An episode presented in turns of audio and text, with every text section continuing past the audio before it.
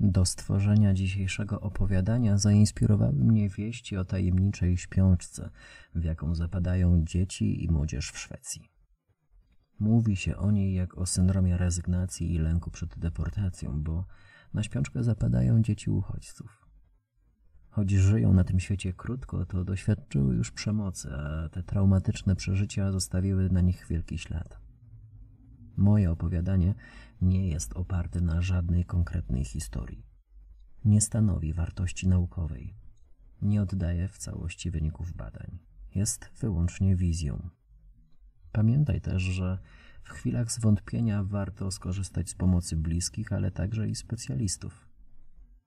Nie jest wstydem prosić o pomoc. Nie jest wstydem mówić o swoich problemach.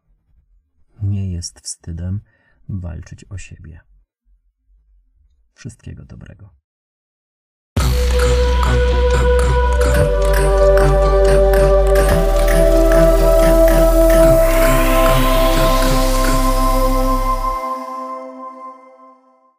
Matka od wczoraj chodzi wokół mnie i nie może złapać oddechu.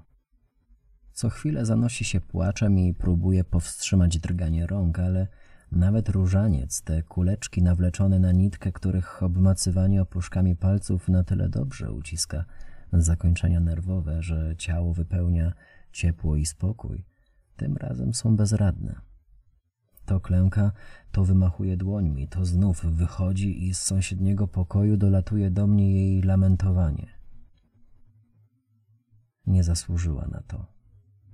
Nie zrobiła nic złego. Nie mogła wiedzieć, że uciekając tu ze mną w obawie przed gniewem zaślepionych ludzi, przyprowadzi nas do miejsca, gdzie też będą nas wytykać palcami. Jestem tego pewien. Moja matka zachowała się jak trzeba. Na jej miejscu każdy postąpiłby podobnie. Nie można jednak uciec przed dymem wznieconym przez próżnego człowieka. W pokoju zapalono dwie świece. Mają mnie chronić przed tym, co w ciemności, ale to, co mnie przeraża, atakuje bez względu na porę dnia i nocy.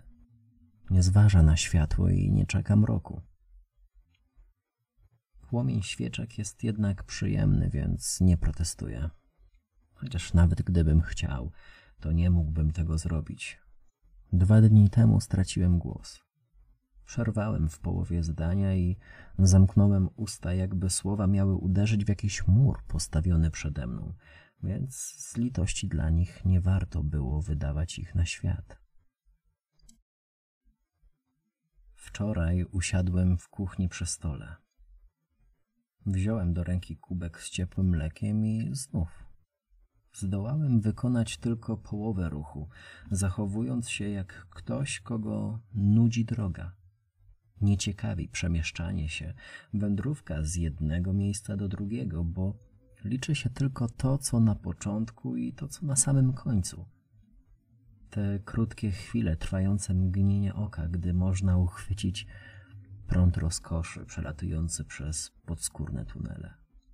A potem się za nimi tęskni i wzdycha i myśli się o tym, jak przyjemnie było, a nie jest. Musiały zatęsknić moje usta za smakiem mleka, bo nie dostały tej smacznej pieszczoty.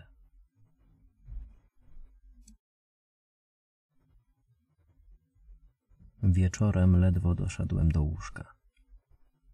Nogi stawały się coraz słabsze, aż w końcu całkiem przestałem nad nimi panować. Osunąłem się na pościel i poczułem, jak ulatują ze mnie ostatnie cząstki siły. Byłem w stanie je dostrzec. Widziałem ich niepewność, zwątpienie.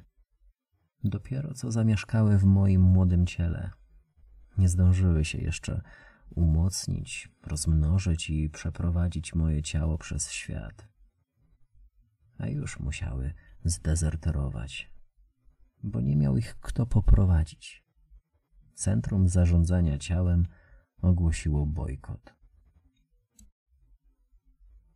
Dwukrotnie już słyszałem głosy należące do bardzo mądrych osób. Stawali nade mną, przyglądali się uważnie, próbowali zachęcić do rozmowy, aż w końcu wypuszczali z siebie powietrze i mówili. Zabrakło mu nadziei. Nikt jednak nie wie, jak przywrócić mnie do życia. Sam nie wiem. Leżę w łóżku bez żadnego ruchu i bez reakcji na bodźce z zewnątrz. Wszystko widzę i wszystko słyszę, ale nie ma we mnie chęci, by cokolwiek zacząć robić. Jestem Ali. Przybyłem tu razem ze swoją matką, bo nie chcieliśmy czekać, aż zostaniemy uwięzieni we własnym domu. Szliśmy tu z wiarą, że nikt nam nie odbierze jutra, ale dziś wcale nie chcę, by ono nadchodziło, bo tu wcale nie jest lepiej. Gdy zamykam oczy, ciągle widzę płomień palących się świec. On też nic nie mówi, a jednak ma wielką moc.